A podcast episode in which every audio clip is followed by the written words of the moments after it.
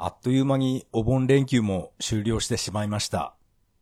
5連休っていうのは、うん、やっぱり短すぎますね。それでは始めましょう。第59回。それは涙で始まった。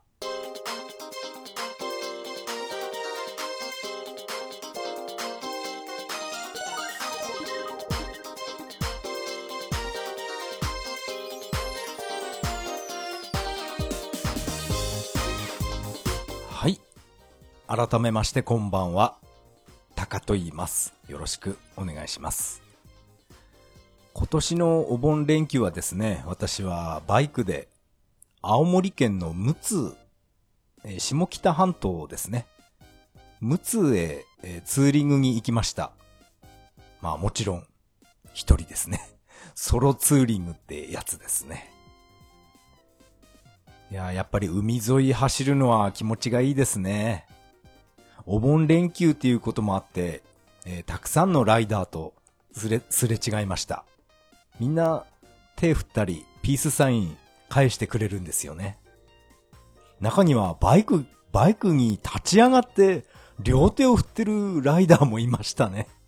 あれは、うん面白かったですけど、危ないですよ。立ち上がって両手を離すっていうのは。うん、あのバイクは、モトクロスだったかな、セローとか、トリッカーとか、そういう車種でしたね。ものすごい、万歳ってやって、私の方へ万歳してくれました。えーいい思い出になりますね。私は何にも予定を立てずにノープランで、えー下北半島をツーリングしていました。お、恐山とか、あっちの方を、えー走ってましたね。恐山って言うと、えーイタコが有名ですよね。私は、そういったね、霊的なことはあんまり、あんまり信じないんですよね。以前テレビで見ましたけど、そのイタコの人に、えっと、ジェームス・ディーンが乗り移ったなんて、そういうのをテレビで見たことがありました。ジェームス・ディーンがなんか、ん？津軽弁か何かで喋ってたんですよね。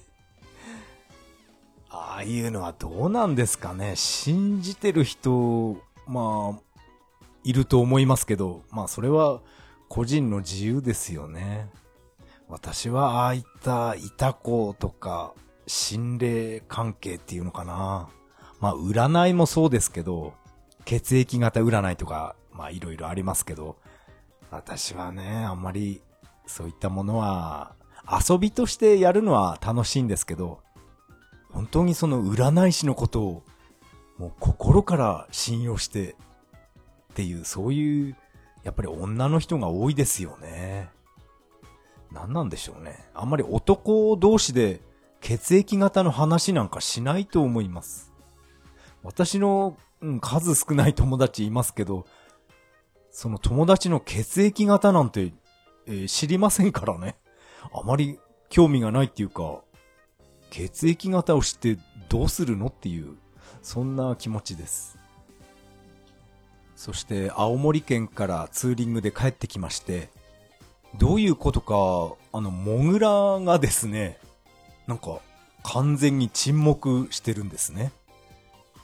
えー、これはどうなのかな？モグラもお盆休み取ってるのかな？ってちょっと思ったんですけど、私がツーリングに行く前にですね、えっと、ホームセンターで買ってきたモグラの罠ですね。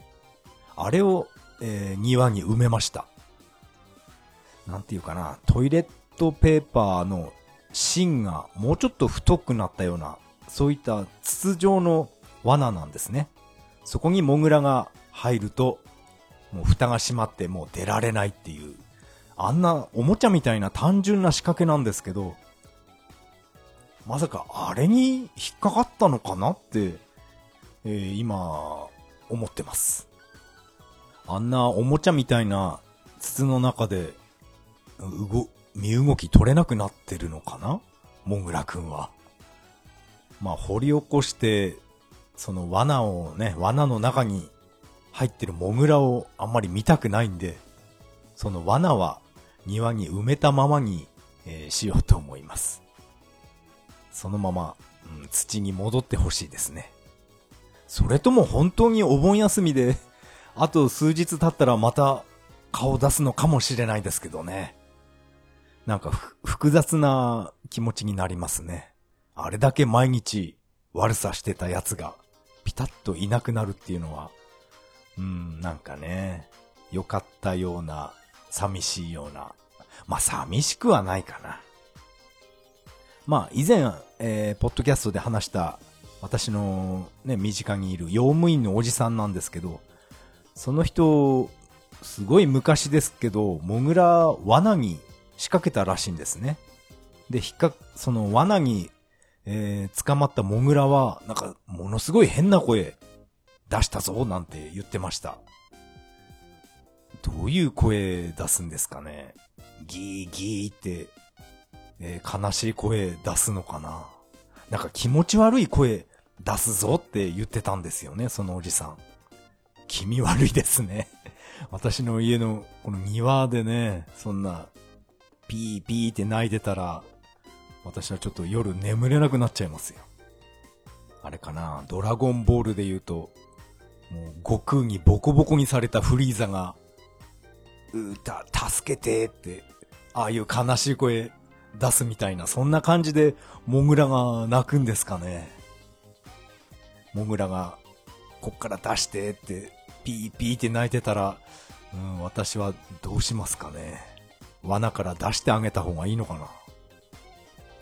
まあ、モグラの話は、えー、終わりにしましょう。えー、今回の本編はですね、PC エンジンミニ。この話をしたいと思います。あのー、収録タイトルが、えー、追加されましたね。そのことに関して、えー、お話ししたいと思います。それでは、よろしくお願いします。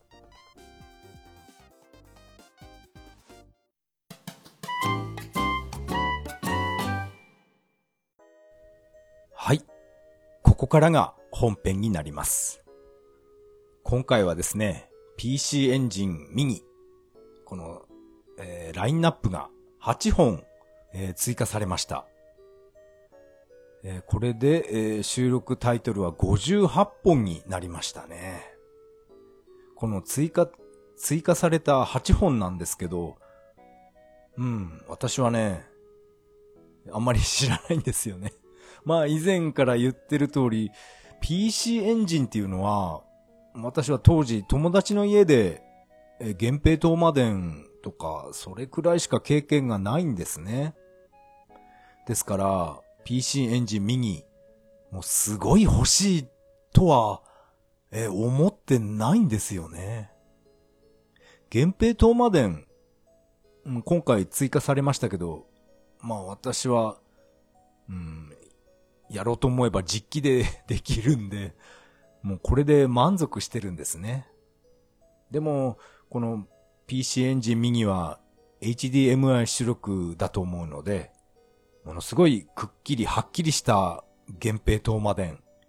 これも見てみたい気持ちは、えー、あります。でも買うかどうかは、うーん、うーんって感じですね。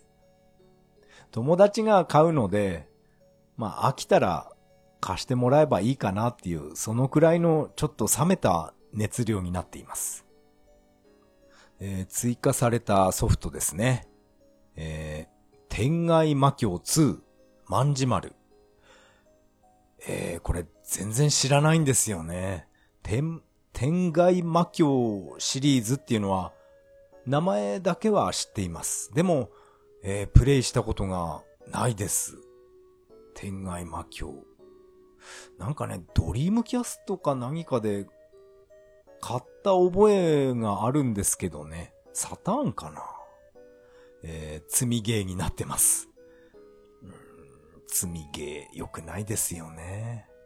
なんか最近思ったんですけど、やっぱりサターンソフトも断捨離するべきかなって今悩んでます。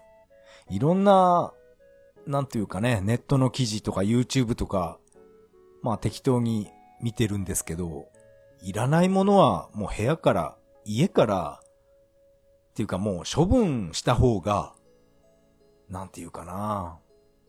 楽しいことが増えるよみたいな。そんなようなことをネットの記事で読んだり、あと YouTube で動画で見たりしてるんですね。いらないものを何年も持っているのは、それはもう時間もお金も損するだけだよみたいな、そういう記事やたら目がいってしまいます。そんなわけで、えー、セガサターンソフト、もしかしたら、うん、大量断捨離するかもしれませんね。どうしようかな。まあいいや、その話は、えー、ともかく。えー、天外魔境2。これが追加されました。そして次に、えー、ドラゴンスピリット。これも、うん、超有名ですよね。私はアーケード版で、うん、数えるくらいしか、うん、やらなかったですね。このドラゴンスピリットは、ベーマガに乗っていた時の、この時のベーマが、私はもう何百回も読み返してましたね。どういうわけか。このドラゴンのゲーム面白そうだなってずっとベーマが読んでました。読んでいたんですけど、ドラゴンスピリットあんまり なんか合わなかったんですよね。私はシューティングゲーム好きなんですけど、なんかドラゴンスピリットはね、なんかパッとしないっていうか、友達が大好きだったので、友達がやってるのを、えー、ずっと見てましたね。ドラゴンスピリット。これが、えー、追加で収録されます。あと、3本目出ました。源平東馬伝ですね。私はもう死ぬほど大好きな、この源平東馬伝なんですけどね。この PC エンジン版の源平東馬伝。これはですね、ちょっと、いつだったかな？ちょっと前にウィキペディアでちらっと読んだんですけど、エンディングのですね、最後の一文の開発中に亡くなったっていう深谷昭一さん。あのメッセージですね。故、深谷昭一氏に捧ぐっていう、この一文は PC エンジン版ではカットされているんですね。私はこのことは、えー、気づかなかったかな？忘れてたかな？ウィキペディアを読んで、ああ、そうだったんだって、なんかね、びっくりしました。なんで削っちゃったのかな？ナムコミュージアムには、このね、深谷昭一氏に捧ぐっていうこの一文はしっかりと入っていました。やっぱりアーケード完全移植ですよね。プレステのナムナムコミュージアム。PC エンジン版、うん、これはかなりいい出来ですよね。なんで8ビット機で、あそこまでアーケードに、えー、近づけるのか、本当にすごい、すごいハードだと思います。PC エンジン。何やら太鼓の達人で、この源平東馬伝の曲があるみたいなんですよね。私は YouTube で初めて、え、このことを聞きました。なかなか、すごいエレキギターであの義経の曲がノリノリでしたね。いや、あれ、いいですね。かっこいいなって思いました。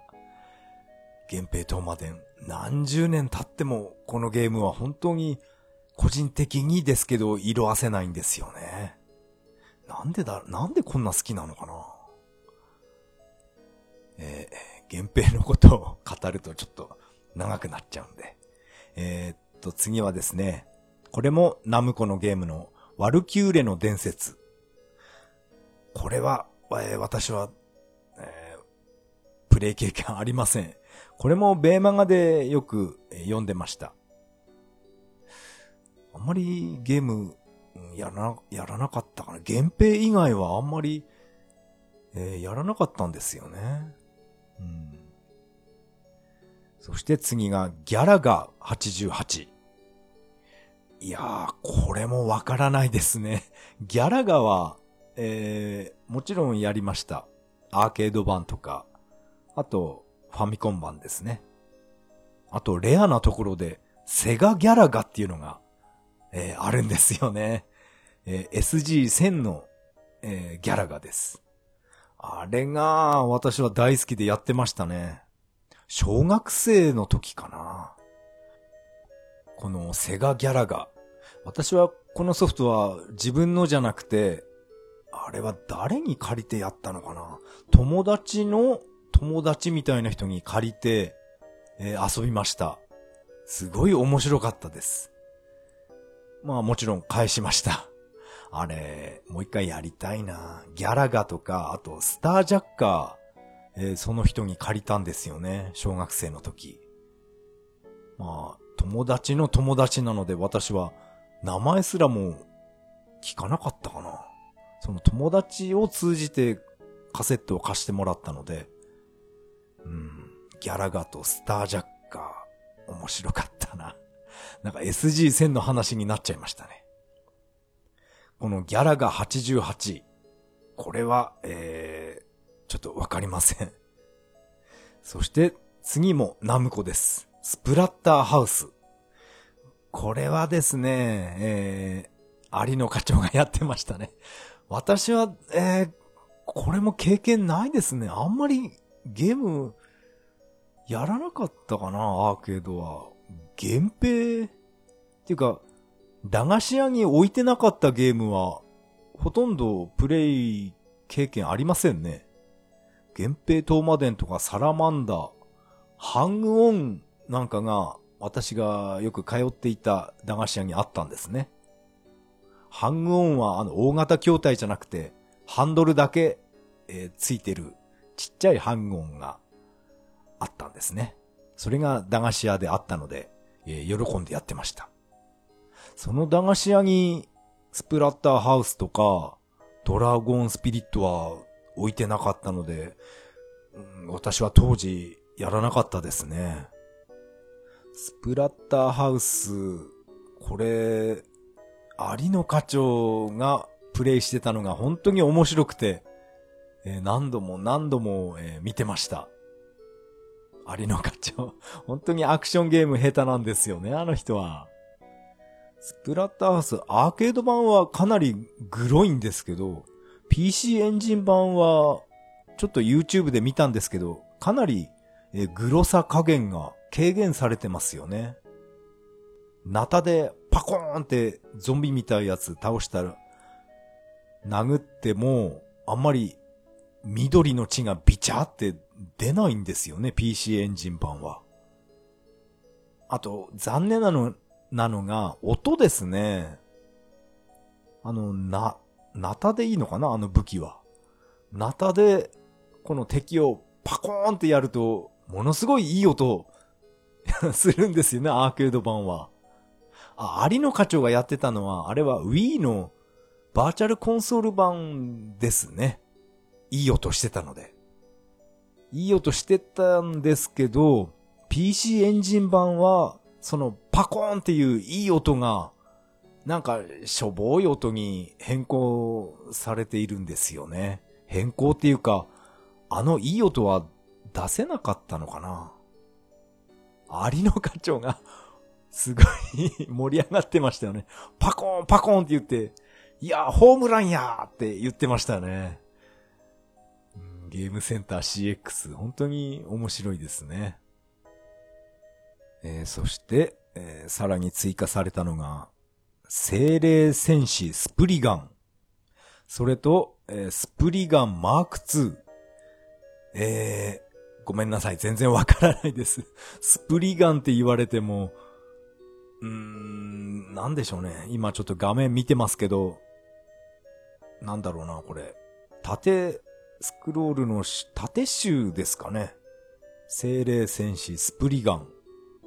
なんだろう、ナムコのフェリオスみたいな、なんかそんな武器で攻撃してるように、この画像では見えます。あと、スプリガンマーク2になると、なんか横シューティングみたいな画面になってますね。ちょっとこれは経験がないんで、なんとも何も話すことがないというか、わからないですね。本当に PC エンジンのゲームっていうのは私はあんまり遊んだことがないので、えー、そうですね。グラディウスとかサラマンダー。うん、あと、源平東馬伝。このあたりかなこの PC エンジンミニですけど、なんでこれ R タイプ入れないのかなと思ってたんですけど、ターボグラフィックス、こっちに入ってるんですね。なんか、ややこしいですね。この日本版、こっちに、えー、入れればいいんじゃないかなって私は思ったんですけど、R タイプ、あんまり人気なかったのかなすごいいい出来だと思うんですけどね。あと、スペースハリアーなんかも、ここれもターボグラフィックスの方に、こっちに移植されてますね。そういえば移植といえば、これは、うん、あくまで噂なんですけど、この PC エンジンミニ、対して、あの、出来が良くなかったファンタジーゾーンと、このスペースハリアー、この二つが、なんで入ってるのっていう、そういう疑問を持つ人がいっぱいいるんですね。それで、まあネット上の噂なんですけど、もしかしたら、発売中止になったスペースファンタジーゾーン、これが、えー、隠れアイテムじゃないですけど、隠しタイトルとして収録されてるんじゃないかっていう、そんな、うん、ほん、本当かどうかわかんないですけど、そんな記事を、えー、読みました。うん、私はこのスペースファンタジーゾーンっていうこのゲームは全然知らなくて、いろいろ検索してみました。PC エンジン、えっ、ー、と CD ロムロムで発売予定だったみたいですね。もうほんと直前の直前で、えー、理由は知らないですけど、発売中止っていうことになって。でも、なんか通販を中心としてなんかこっそりと発売してたみたいですね。まあこのスペースファンタジーゾーン、YouTube にプレイ動画が、えー、上がってます。うん、なんか、やっぱり CD ロムロムなので BGM もすごい豪華なんですよね。あれはちょっとやってみたいなって思いました。でもまああくまで、なんだろうな、個人的な妄想っていうか噂っていうか、ね、そんなレベルの話なので、うん、スペースファンタジーゾーンは入ってないと思います。まあもし入っていたら、うん、ちょっとやりたいです。うん、友達にすぐ PC エンジン見に貸してくれって電話するかもしんないですね。あと気になるのは、そうですね、この超兄貴。この このバカゲーですよね。バカゲーっていうかシューティングですけど、PC エンジン版の超兄貴は私はやったことないんですね。セガサターン版で、えー、昔持ってました。でも、あんまり、あんまり面白くなかったんですよね。まあ、それはもう、私はあの、売ってしまいましたけど。超兄貴ってなんか、PC エンジン版はカルト的な人気があるって、もうすごい昔から言われてて、音楽がいいとか、すごい聞いたことはあるんですけど、聞いたことっていうか音楽は聞いたことないんですけど、音楽がいいっていう意見はすごい昔から聞いてます。そんなに面白いのかな？サターン版が、えー、つまらなすぎるのかな？あれはなんか読み込みが本当長くて、そして別にシューティングとしても大して面白くなかったんですよね。超兄貴といえば、えー、今アニメのダンベル何キロ持てるっていう、このアニメに、えー、非常にハマってますね。面白いですね。このダンモテのオープニング曲が、すごいいい曲なんですよね。もう、私は家に帰ってきて YouTube でこの曲聴くんですけど、1日100回は聴いてますね。このオープニング曲。本当にもう最高ですね。ぜひ、ミュージックステーションで、この声優さんが出てきて歌ってほしいんですよね。あの、響き役の声優さんと、あと、もち、もちおさんじゃなくて、まちおさんか。えー、まちおなるぞっていうトレーナーですね。街をなるぞ。マッチョなるぞってことだと思うんですけど。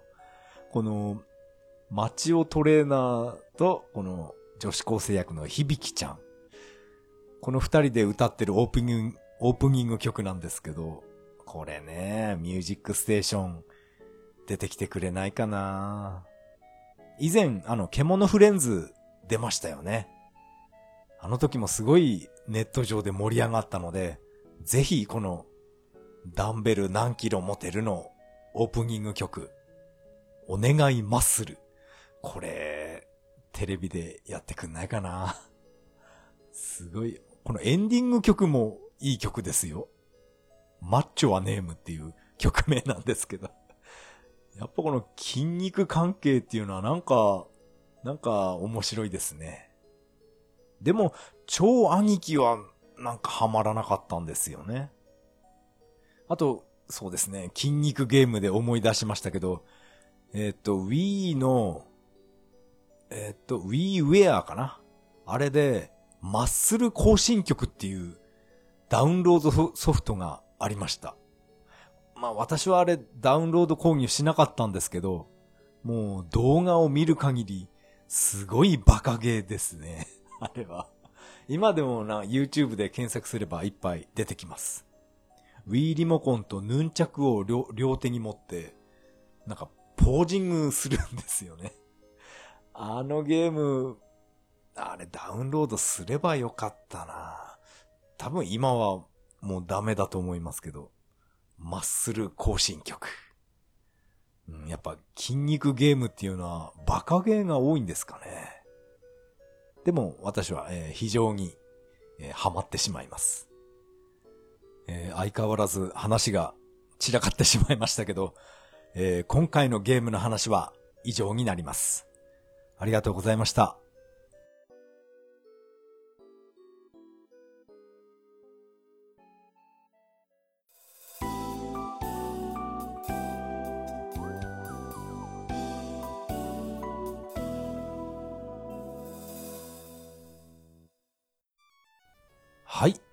エンディングです。エンディング曲はメガドライブ版ソーサリアンからビューティフルデイになります。第59回目の配信、いかがだったでしょうか？そういえば、前回の58回ですね。あれがですね、ちょっとどういうわけか、収録時間が長すぎまして、どうやってもこの、収まらなかったんですね。25メガ以上になってしまって、二つに分けるしかなかったんですよね。そんなにね、ベラベラ無駄話した覚えはなかったんですけど、まあ、えー、合わせてみるとすごい長い時間私は喋ってたんですね。えー、どうしたんでしょう？調子良かったのかな？でも、どうしてもあの時、えー、二つに分けたくなくて、一本に、したかったので、音質をですね、めちゃくちゃ悪く落としたり、まあ、落としたりしてみたんですけど、それでも、どうやっても、えっ、ー、と、26メガバイトに、もうこれがもう限界だったんですね。もうこれ以上音質落とせないので、まあこれはもうもう無理だなと思って、えー、泣く泣く、え、二分割しました。こんなことは初めてですね。二つに分けたっていうのは。音質めちゃくちゃ下げれば、まあ一本に収まるだろうって軽く考えていました。でもダメでしたね。いやー、初めての経験でした。前回は確か隅田川花火大会の話ダラダラしてたんですよね。そしたらあんな時間長くなっちゃって、うん、ちょっと、えー、反省してます。花火大会あれ、高橋マーサー、えー、今年はいませんでしたね。録画したものを私はテレビで見ましたけど、えー、高橋マーサー、いやー、やっぱり結婚したから出なくなっちゃったのかな？あれ？妊娠したのかな？今妊娠中だから、あれ？ちょっとわかんないですね。えー、高橋正いませんでした。高橋秀樹、越後製菓の方は思いっきり司会してたんですけどね。高橋正。うん、会いたかったな。えー、ここでメッセージを紹介したいと思います。ガンダルフさん、えー、いつもいつもありがとうございます。今日拝聴したポッドキャストということで、えー、それは涙でとハッシュタグつけていただきました。第57話、隅田川花火大会、まだ行けてません。でも、激混みなんですよね。タピオカミルクティー一回飲んで満足しました。昔のタピオカは半透明だったような記憶があります。と、いただきました。ガンダルフさん、ありがとうございます。そうなんですよね。タピオカ。昔は半透明でしたよね。昔流行った時は。そう、な、なんていうかな。イクラが、イクラがもうちょっと大きく、ちょっとだけ大きくなったような、そんな飲み物でしたね。そして、あの、色は半透明で。うん、私は自動販売機で一回くらい飲んだだけですね。それで当時は満足しました。それが今ね、何十年も経って再び、すごいブームになってるみたいですね。うん。なんか、ネットの記事ではタピオカは原価が6円ぐらいで、それが400円とか500円で販売されていて、なんか暴力団の資金源になるとか、どうのこうのっていう記事、ちらっと見ましたけど、本当にそうなんですかね？何なんでしょう？なんで暴力団が出てくるのかな？うん、タピオカ、私、うん、私ももう満足しました。あれは、うん、特にいいです。あと、隅田川花火大会、えー、ぜひ、機会があればガンダルフさんも、えー、行ってみてください。ものすごい人混みですけど、うん、すごい綺麗、綺麗でした。えー、ガンダルフさん、メッセージありがとうございました。そして、次は、えー、虹パパ生活さん。いつもありがとうございます。えー、これは、画像付きでいただきました。これは、タカさんの触手が伸びる、熱く語ってた作品が追加されています。と、えー、いただきました。虹パパ生活さん、ありがとうございます。これはですね、PC エンジン右の、このリンク先が、えー、貼っていただきました。そう、PC エンジン右。やっぱり源平東馬伝は私はね、どうしても熱く語りがちなんですよね。自分でもよくわからないんですけど、なんでこんなにあのゲーム好きなのかなっていう、そんな感じです。えー、虹パパ生活さん、えー、ありがとうございました。えー、次のメッセージはですね、シーサーブログの投稿フォームから、トールさんからメッセージをいただきました。ありがとうございます。はい、どうも、トールです。ジャズ系のフリー BGM でいいのないかなとムズムズっていうところで探したら、聞き馴染みのある BGM、プラスチックアドベンチャーが、そしてジングルが、それでは、アテブレーベ、オブリガード、といただきました。えー、トールさん、ありがとうございます。えー、この BGM ですね、この、フリー BGM のサイト、む、むずむずでいいのかな？むすむすっていうのかな？えー、私のこのポッドキャストの BGM はすべてこのむずむずっていうこのサイトから、えー、選曲しています。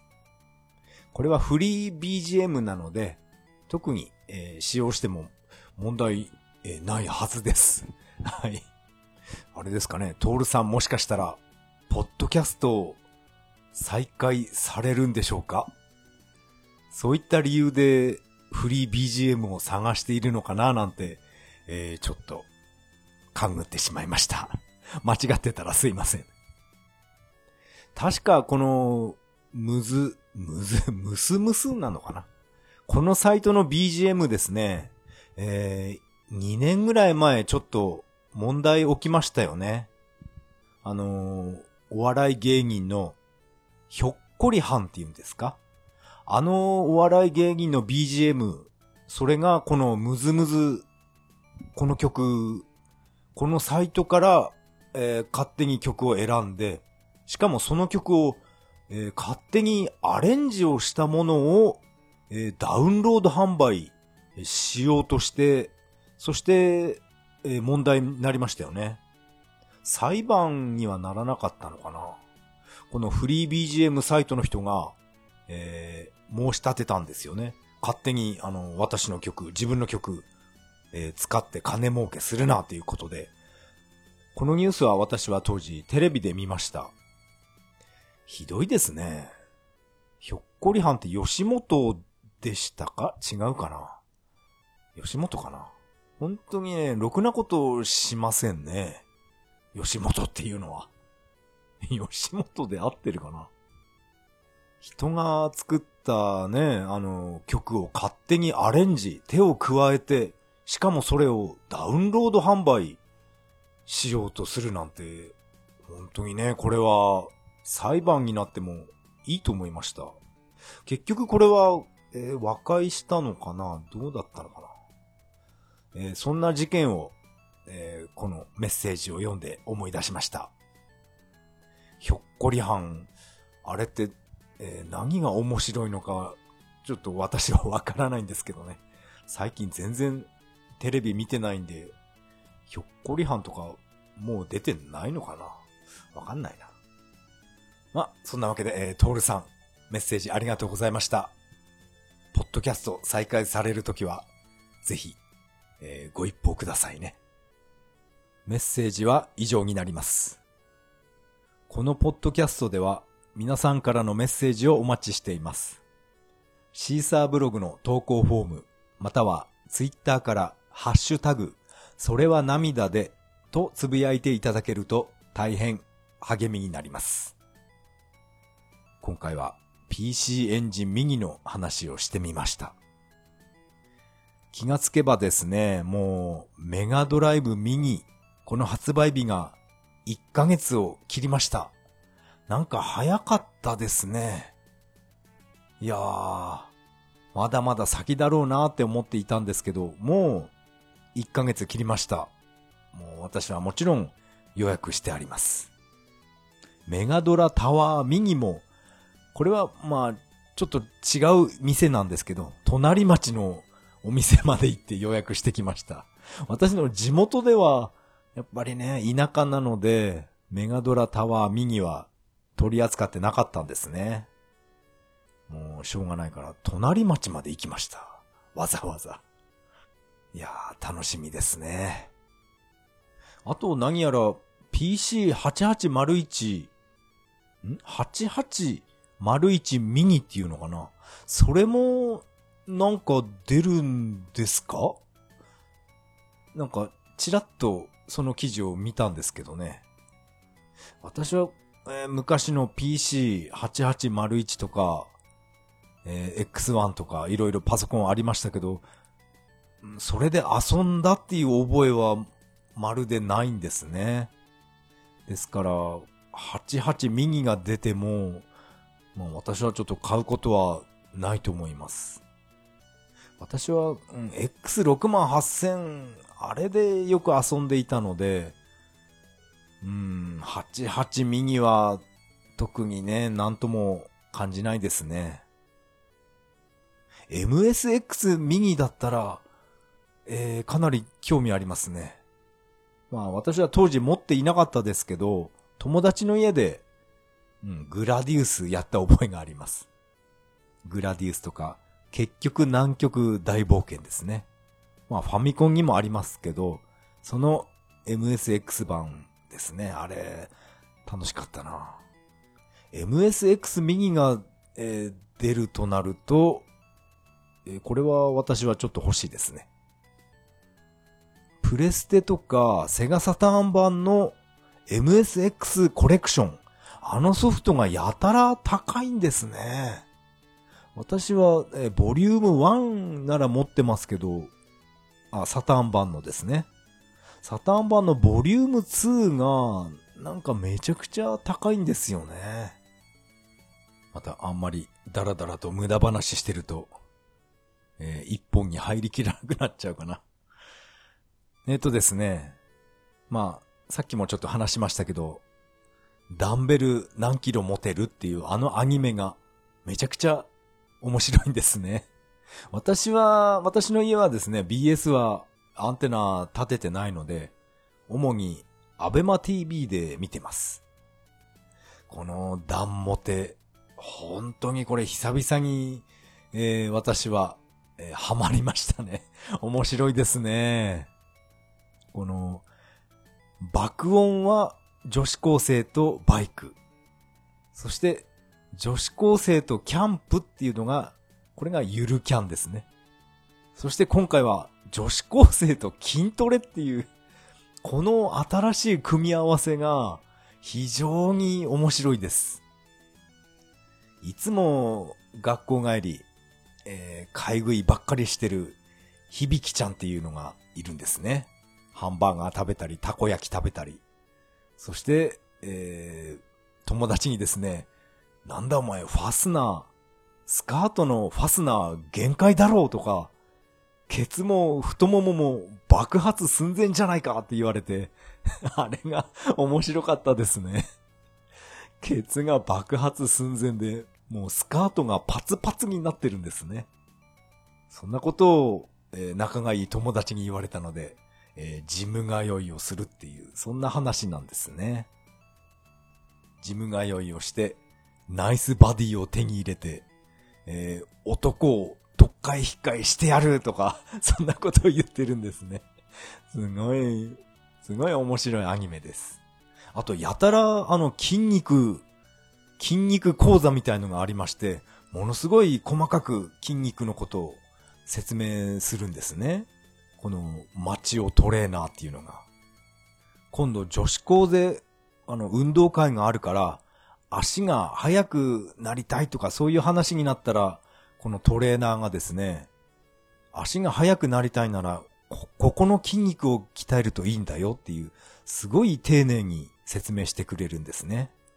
足の筋肉には、アクセル筋とブレーキ筋っていうのがあるから、えー、ブレーキ筋は鍛えずにアクセル筋だけを鍛えると足が速くなるよとか、そういうなんか専門的なことを、えー、始めるんですね。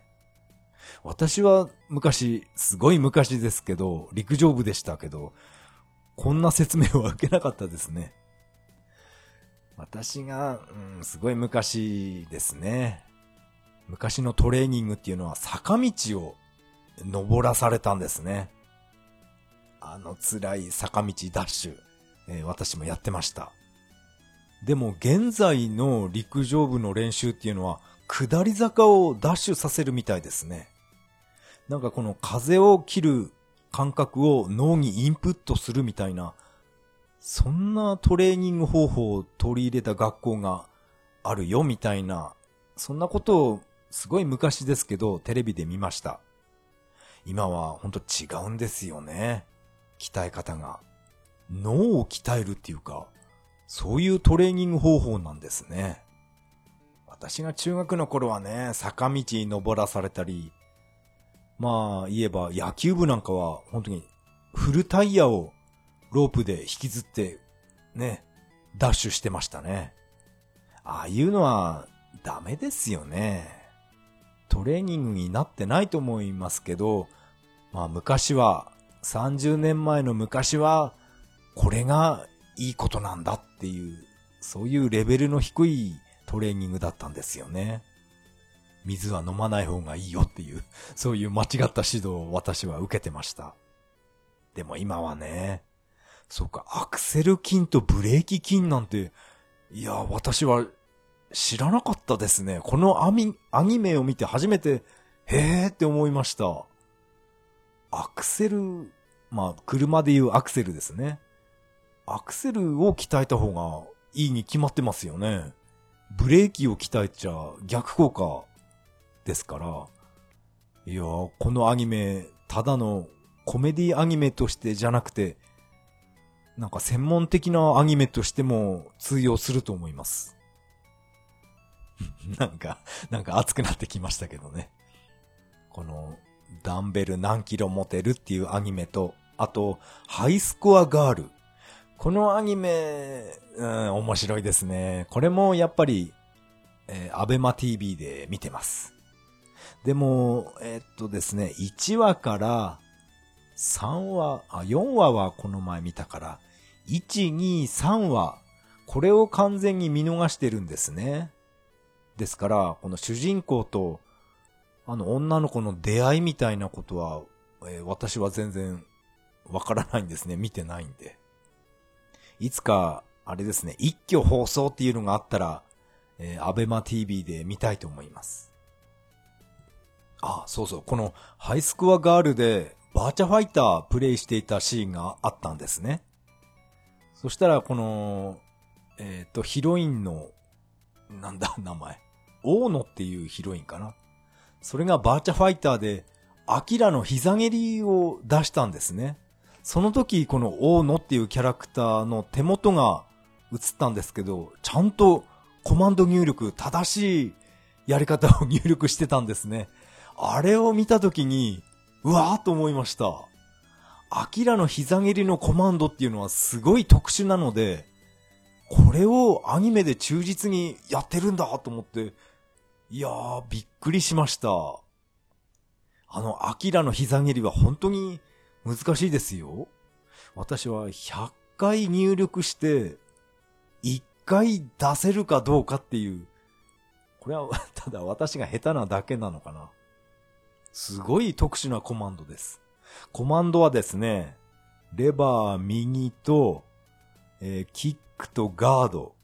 これを3つバッて押して、そして、えー、っと、ガードだけ離すっていう。あれ、キックかな？どちらかのボタンだけ離すんですね。